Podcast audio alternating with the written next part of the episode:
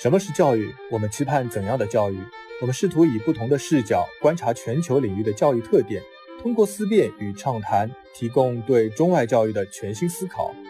这里有有趣的话题，为什么外教的饮食当中只有汉堡和薯条？这里有辛辣的观点，海外学生之后就应该留在当地啊？你真的知道什么是国际教育？这里有专业的讨论。那其实体制内和体制外最大的差别在于，就是在于体制内它用分数来衡量，对吧？欢迎收听 K 十二教育谈话节目《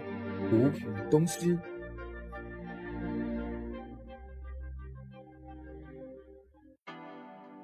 您好，感谢收听本期的《无问东西》K 十二教育谈话节目，我是 Reno。在前一期节目中，我和 Johnny 老师一同畅谈了 K 十二教育中课程的话题，为大家分析了 K 十二和体制内课程的差异。如果您感兴趣，可以回顾上期的节目内容。那么在本期节目中，您将听到有关学前教育的话题。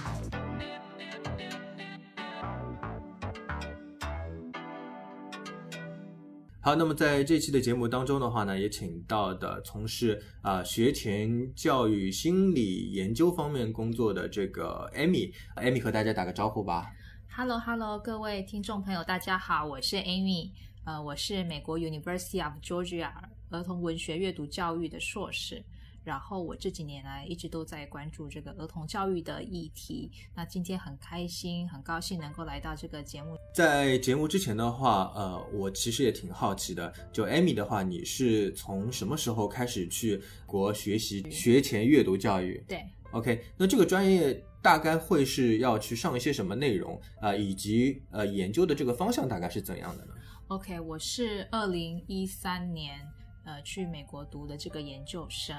然后呃，它这个专业比较特别一点，它是在 Language Literacy Education，就是所谓的语言教育系。然后它里面呢有一个叫 Reading Education 的 program，然后里面它有一个比较细的一个范围叫做 Children's Literature，儿童文学。那我就是在这边学习的。那我们的课程呢，除除了有一些就是比较文本的文学这些分析以外，然后也会有一些怎么样把这个阅读的这个教材，就是怎么样去教小孩这些教材，有一些阅读教育的，也有一些叫 digital storytelling，叫线上的。这个阅读对，那总而言之，这个整体的研究的方向都是基于这个阅读这一块领域，对吧？对，其实挺好奇的。我我们首先想和这个听众朋友们来分享一下一个核心的话题，就是现在很多的家长，包括这个教育行业当中的一些呃媒体啊或者老师，他们都非常提倡这个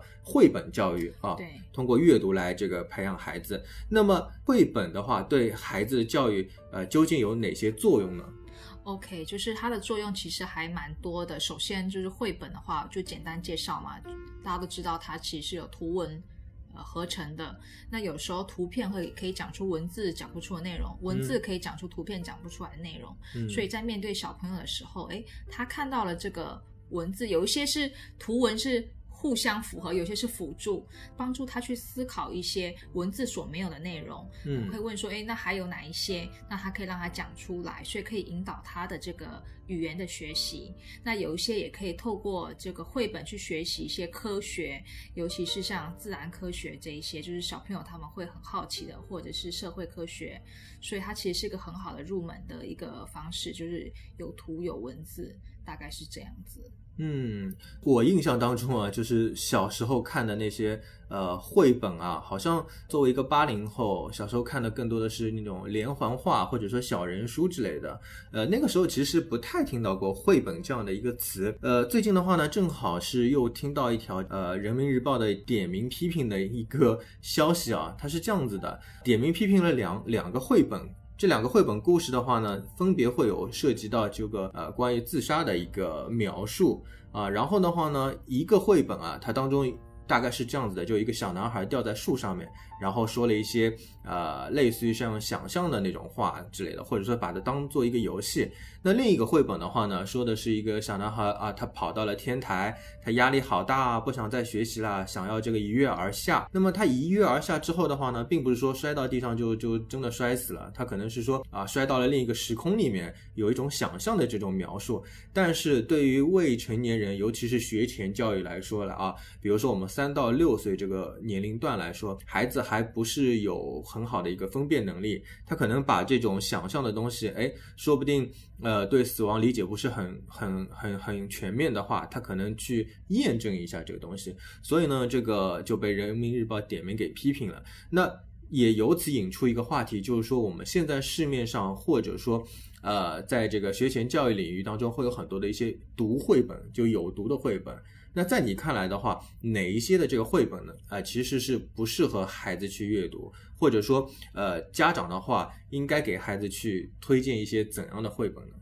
？OK，就所谓这个读绘本的话，如果从西方的观点，可能会有不一样的想法。哦，因为例如说像西方的话，他们还蛮多绘本也会讲到死亡这个议题。嗯，就是例如说像呃，在拉丁美洲，他们有一个。叫亡灵节，就有点像我们的清明节这样。那他的绘本里面也会讲到很多死亡啊，还有很多坟墓啊这一些。那他们比较不会去忌讳这个，甚至他们觉得，哎，这个也是生命教育的一部分。但是在读到这些绘本的时候，最好是有父母亲或者是家呃，就是老师一起陪着读，然后去引导小朋友。就是小朋友如果有疑问，可以去回答。那这个让我想到有一个很红的电影叫《Coco》，对吧？就是一个小男孩弹着吉他。然后很有名的一个呃，关于说他奶奶的一个故事，Coco 一个电影是是怎么样的？它是一个呃，墨西哥墨西哥那边好像有说亡灵节对吧？哦，对，我印象当中有点记不起来了。就是他把所有的骷髅的话都把它画了很 Q，没有把它画的很写实。对，然后这个小男孩是说追忆他和自己奶奶的美好的一段回忆，是这样的一个电影。了解，嗯嗯，你没有看过吗？我没有。好吧，那我可以建议你去推荐你去看一下。那刚才你说到的就是，呃，在西方的这个或者说这个 K 十二的这个环境当中，绘本有不同的一些作用啊。呃，我前两天好像还听，就是有一种说法说，呃，绘本在这个 K 十二的这个教育环境当中，大人好像也可以看，或者说在西方大人也可以看，对吗？对，是的。嗯，那大概来说的话，呃，是怎么样一个年龄范围范围，或者说他们会看怎样的一些绘本呢？大人来说的话，大人话其实也还蛮多的，因为有一些绘本，他可能会透过绘本来去教哲学，或者是一些像社会学的一些原理。嗯，那所以很多大人会觉得哇，这个太有意思，而且这个事情呢，其实教给小朋友是很有意义的。我就举一个例子，就是说有一本很有名的绘本叫《费德烈》，嗯，Frederick。它其实讲的就是一个田鼠的故事，然后呢，故事的内容就是它其实是个诗人老鼠，然后里面其他的老鼠都在工作，只有这个诗人老鼠不工作。对，然后其他的这个这些老鼠就会质疑说，为什么你都不工作？它其实就是透过绘本去引导小朋友，诶，为什么有些人去做诗人？那诗人他对这个社会的贡献是什么？嗯，然后为什么其他老鼠做的是这个？那为什么诗人他可以拿到比较高的这个荣誉？所以他其实。不仅是小孩，大人也会思考说：，哎，每一个行业它的价值，然后还有它的财富，甚至会有一些。就是因为西方人他们很喜欢去问一些问题，说，哎，为什么足球明星他们可以赚的比我们多？那其实用这些绘本就可以去引导小朋友像这一些议题，所以这些议题就是大人小孩都可以看的绘本。嗯，你这样子一说的话，我会想到像《伊索寓言》之类的那种，对吧？它就是给大人看，也不一定给小朋友来看的。对，这个录这一期节目之前的话，查了一些这个资料，其实绘本的话，它最早是呃来源于日本，就是绘画。啊，这个图画书它那个日文的一个发音叫 a home 这样的一个发音，然后的话呢，再是转变成绘本，再引进到我们现在这个国内。呃，好像在这个西方的这个教育当中，学前教育当中，很早就开始用绘本来做教育，是吗？对对对，就是西方大概是在这个，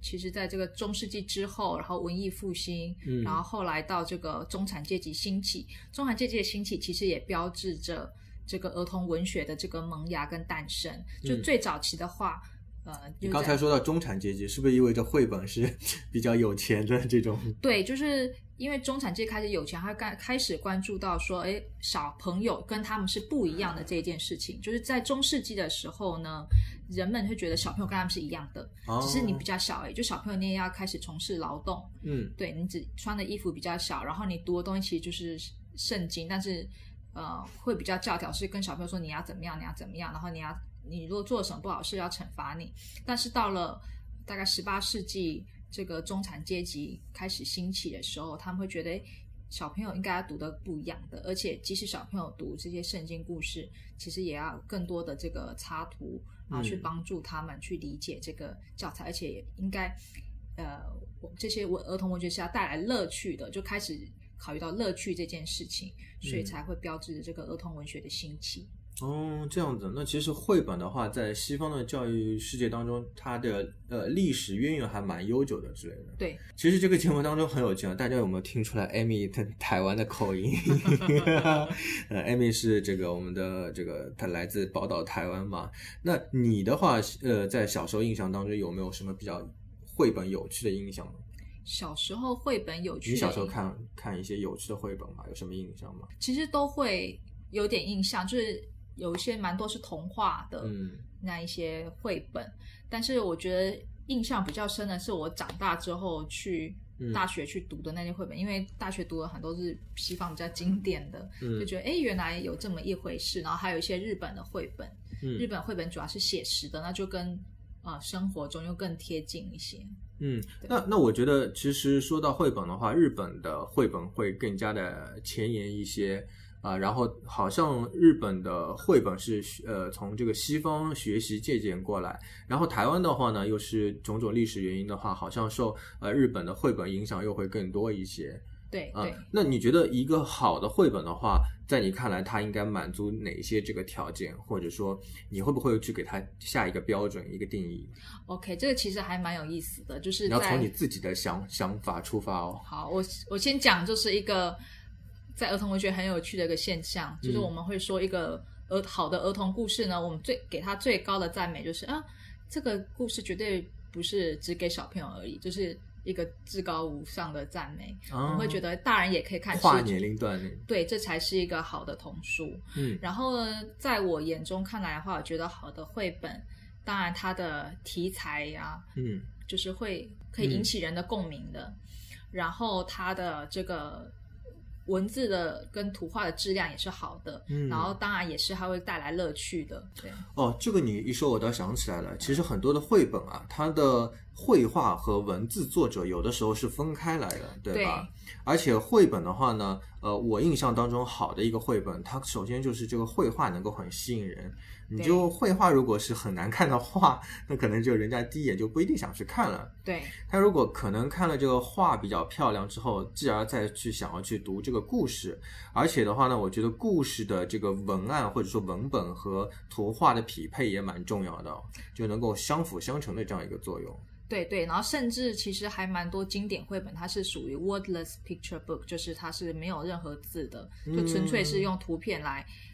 引导小朋友。哎，你看到这个图片，你想到什么？那故事是怎么样？请你呃按照时间顺序去排列。所以说，这个就是绘本有趣的点，就是它通常会有配字，但是嗯有的时候它字也是可以省略的。对对对，我就想到我们国内的一些绘本，好像就是字数会稍微有点多。然后我去查阅了一下，就是我们现在的国内的绘本的话呢，有一种想要讲道理的感觉。对对对吧？它非常的嗯、呃硬性要把一些知识啊或者道理啊给你灌输给你。对，但是我发现像欧美啊或者说台呃台湾、日本的一些绘画，它就是你刚才说的，它没有太多的文字，就是尽量的话呢，让小朋友去关注到这个绘本当中的图画发生了一些什么样的一些事情。对啊，这也是一个蛮有趣的一个点哦。那么在这个绘本当中的话啊，那要涉及到你的这个专业领域了。那绘本它是呃如何通过呃这个这个绘本的内容在学前的教育当中去做到应用，去教孩子的呢？比如说给他一些什么学前的教育啊，启发他什么的。OK，就是有一些，例如说学前教育的话，像语言学习这个刚刚就提到过了，嗯。然后有一些可能还会搭配一些节庆，嗯。然后这是这个就跟一些历史文化会比较相关。嗯。然后呢风土人情啊，当地文化这种，对，对对，然后呢，绘本的话，其实它也有一些也可以作为引导的作用，例如说，我们先读绘本，然后再来玩游戏，嗯。这也是帮他的整个课程做一个铺垫，这也是有可能的。然后绘本的话，它有一些，它还还可以给它拍成这个动画片，嗯对，就是让小朋友了解说，哎，这个比较喜欢纸本的呢，还是呃这个线上的？然后线上的话，它大概要怎么样去运用？对，有些绘本它嗯，就是因为现在科技也比较发达嘛，嗯，所以也会希望说小朋友也多多接触一些科技产品。那那我我插一句，就是你从心理学角度来分析一下，就有一种说法说，嗯，有有一部分家长认为绘本就是让孩子自己去看就好了，但有一部分家长又非常的支持和强调，说一定要是亲子阅读，一定要是爸爸妈妈亲口 这个读给孩子听。对，啊、那你觉得这两种的利弊或者说呃差异点在哪里呢？或者说有没有必要，呃我是一个家长，我就偷个懒，让孩子自己去看就好了？哦，其实我觉得两个都可以，但是如果说在零到三岁的话，嗯嗯，虽然小朋友其实读不懂，但是父母亲嗯能够尽可能的就是亲子阅读，因为亲子阅读的话，除了说哎文本对小孩本身的影响之外，父母亲的这个陪伴对小朋友而言也很重要。我还是因为现在这种音频的故事也很多，对吧？对对对，这也是另外一个方法。不过亲子共读的话，在呃我们教育学里面，其实都还是蛮提倡的，嗯，对他的各种发展都。因为毕竟小孩子最熟悉的还是妈妈的声音，从他在肚子里面就听得很熟悉了，所以这个对他而言也是帮，也是蛮大的帮助。是，我就发现我身边有有朋友一些反馈啊，就是好像一定要爸爸妈妈给他读故事，然后他倒不一定很喜欢听音频节目那种。对对对，其实看每一个孩子，呃的个人的一个喜好。那有些孩子对他而言来说，父母的一个声音的话，其实会给他一种安全感，或者说一种亲密关系的这种建立，对吧？嗯，那如果说我们现在这个绘本的话，在呃儿童心理学当中的话，一些比较前沿的应用的话，有哪些新的这种所谓的理论啊，或者说成果啊之类的吗？，OK，就是绘本对儿童心理学的影响，跟儿童对儿童心理学的绘本其实也都互为都有影响。嗯，那我就先简单讲一些例子，例如说像在呃绘本里面就童话，这个嗯。举这个例子，童话里面其实就有很多是小孩对就是心理学里面的一些投投射，嗯。现实生活中的一些投射，比方说，诶，在童话里面，巫婆跟这个仙女其实都是女性的这个角色，嗯。那这个女性角色就是，呃，其实她们是一体两面的。那心理学家其实都有分析过说，这个其实是小孩对妈妈的一种投射，因为嗯妈妈有的时候她觉得很善良，可是妈妈有时候又很对她非常严厉，所以小孩子其实不太清楚这个是怎么一回事的。那童话里面的故事其实就有一点像他们的一个一个宣泄，一个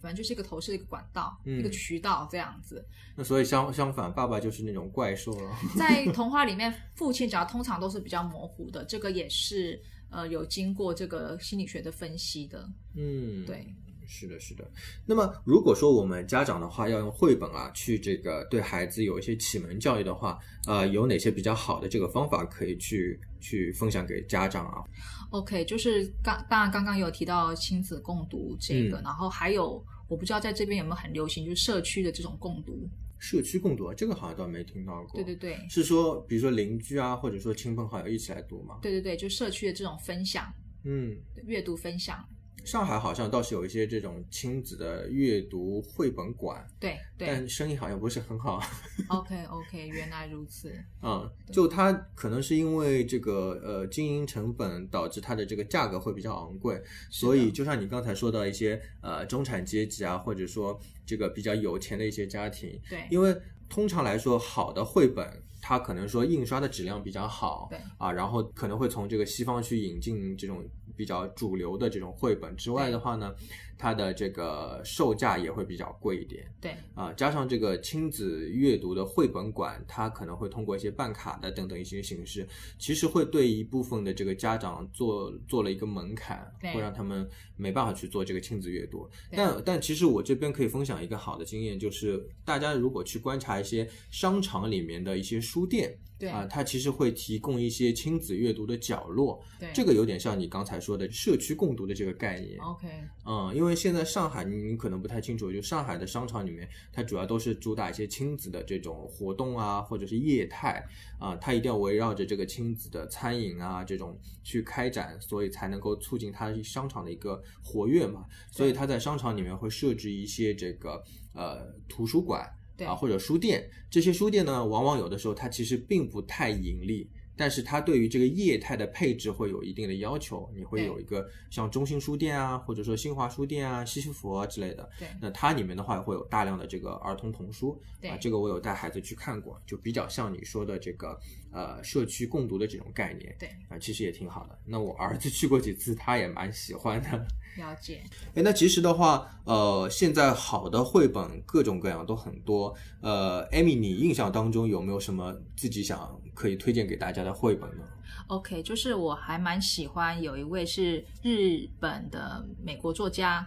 然后他写的叫做《外公的旅程》这本书也是买得到的。然后他的话里面就是介绍他的外公，呃，从日本移民到美国，再从美国移民到日本，然后后来因为二次世界大战的爆发，导致他没有办法再回到他就是朝朝暮暮思念的美国。嗯然后这本绘本呢，其实我第一次看的时候觉得，诶，这个给小孩子看，小孩子了解什么是乡愁嘛。嗯，但是其实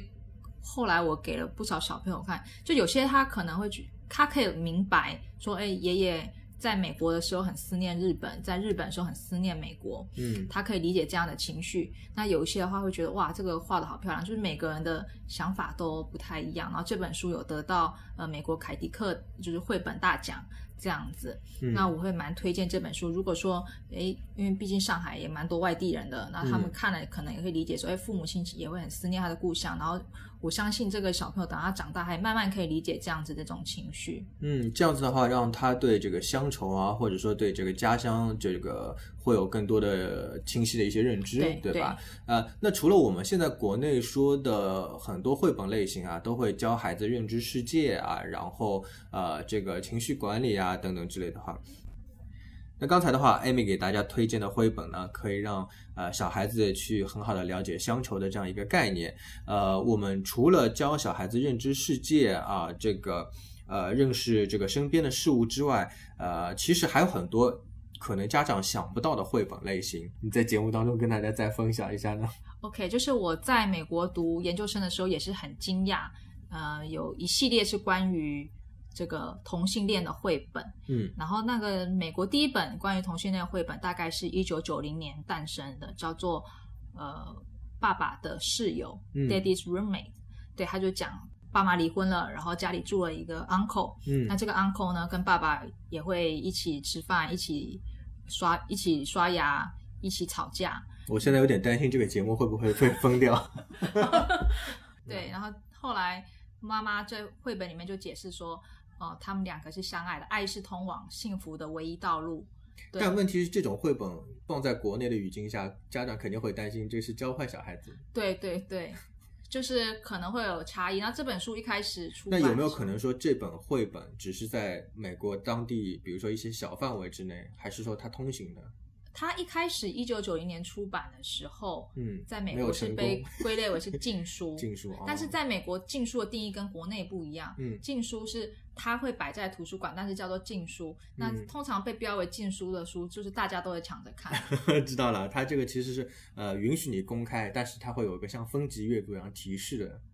它会就是会标明这个是个禁书这样嗯子。那哈利波特以前也曾经是禁书。哦，这样子啊。呃，绘本的话，在情绪管理的话，跟大家再聊一下它有哪些好处嘛？OK，就是绘本的话，其实可以帮助小朋友去认识自己的情绪。小朋友在大概是在两岁的时候开始产生了自我意识，就是那些绘本的话，他们会有些情绪的故事，嗯对，然后也会把情绪有些问题，他说哦下雨天，然后出太阳这样子。那我觉得这个是蛮好的方式，因为很多人会以为说哀然后怒就是个不好的情绪，其实没有这样子一回事。每种情绪其实就是个情绪。那他，我们首先我们要知道是怎么样认识情绪，跟怎么样去调节情绪，而不是说，哎，愤怒就是不好的，我们要压抑它，不是这样子的。嗯，你说到情绪管理，我想到的是，就家长和孩子在读绘本的时候，本身也是一个情绪的一个管理，因为呃小朋友需要他比较稳定，呃不能说跑来跑去，那没办法读绘本，对吧？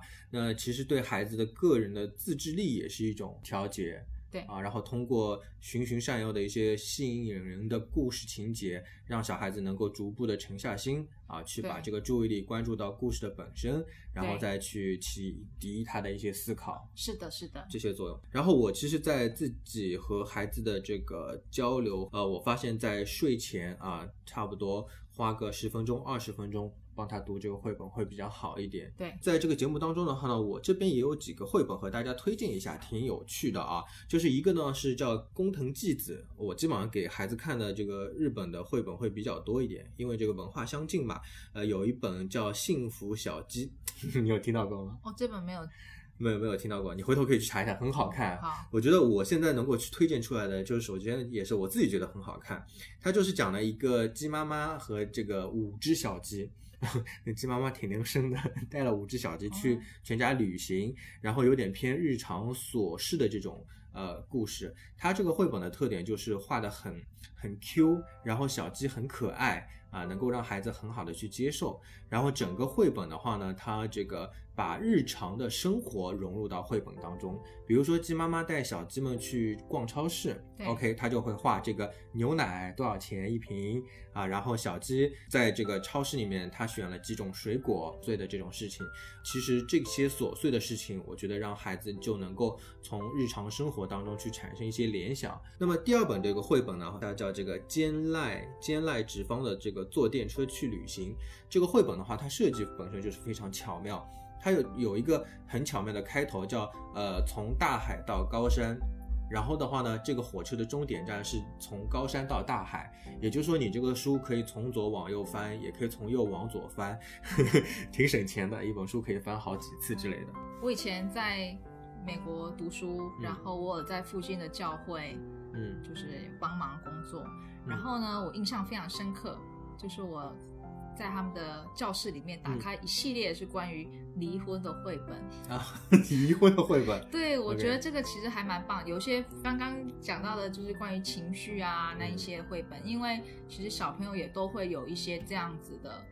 很多就离婚嘛，对？对对，很多家庭都会发生。嗯，那呃，我也不会说这个怕，你就说出来嘛。对对对，那其实很多小朋友他遇到这个困境，他不知道发生了什么事。那这些嗯绘本呢，可以帮助他们去理理解这件事情，而且也可以帮助其他的小朋友去理解说，诶，别人家的小朋友发生这些事，他不会去嘲笑别人。对，然后我印象很深刻，有一本绘本的书名就叫做《我的父母亲忘记怎么当朋友了》。嗯，对，我觉得这也是个很好的一件事情。真的，你说的这个很在点。为什么呢？就是很多家长在处理这个夫妻关系的情况下，因为处理不好啊，造成了对孩子留下呃一些负面影响的情况，案例真的是很多的啊。尤其比如说夫妻在这个关系结束之后啊，他们可能争吵啊，甚至有一些暴力啊、肢体上的一些冲突啊，尤其是学前阶段的孩子会有很大的一个冲击，这个确实是。所以我觉得艾米刚才提到的那个点真的挺好的，就是家长的话可以通过这个绘本的形式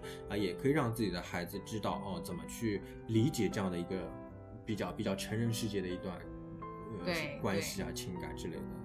这个蛮真的蛮意外的，我觉得这个其实是需要一个大众的一个认知达到一定的程度之后，他能够接受这个事情，包括呃你刚才说到的这个呃同性的一些话题，对啊，然后这个离婚啊，甚至说生死啊，甚至说一些哲学层面的一些东西，都是还需要蛮大众能够提高整体提高一个认知程度。对对嗯，如果如果没有提高认知，这个会被吓到。对，然后呃，我也推荐，就是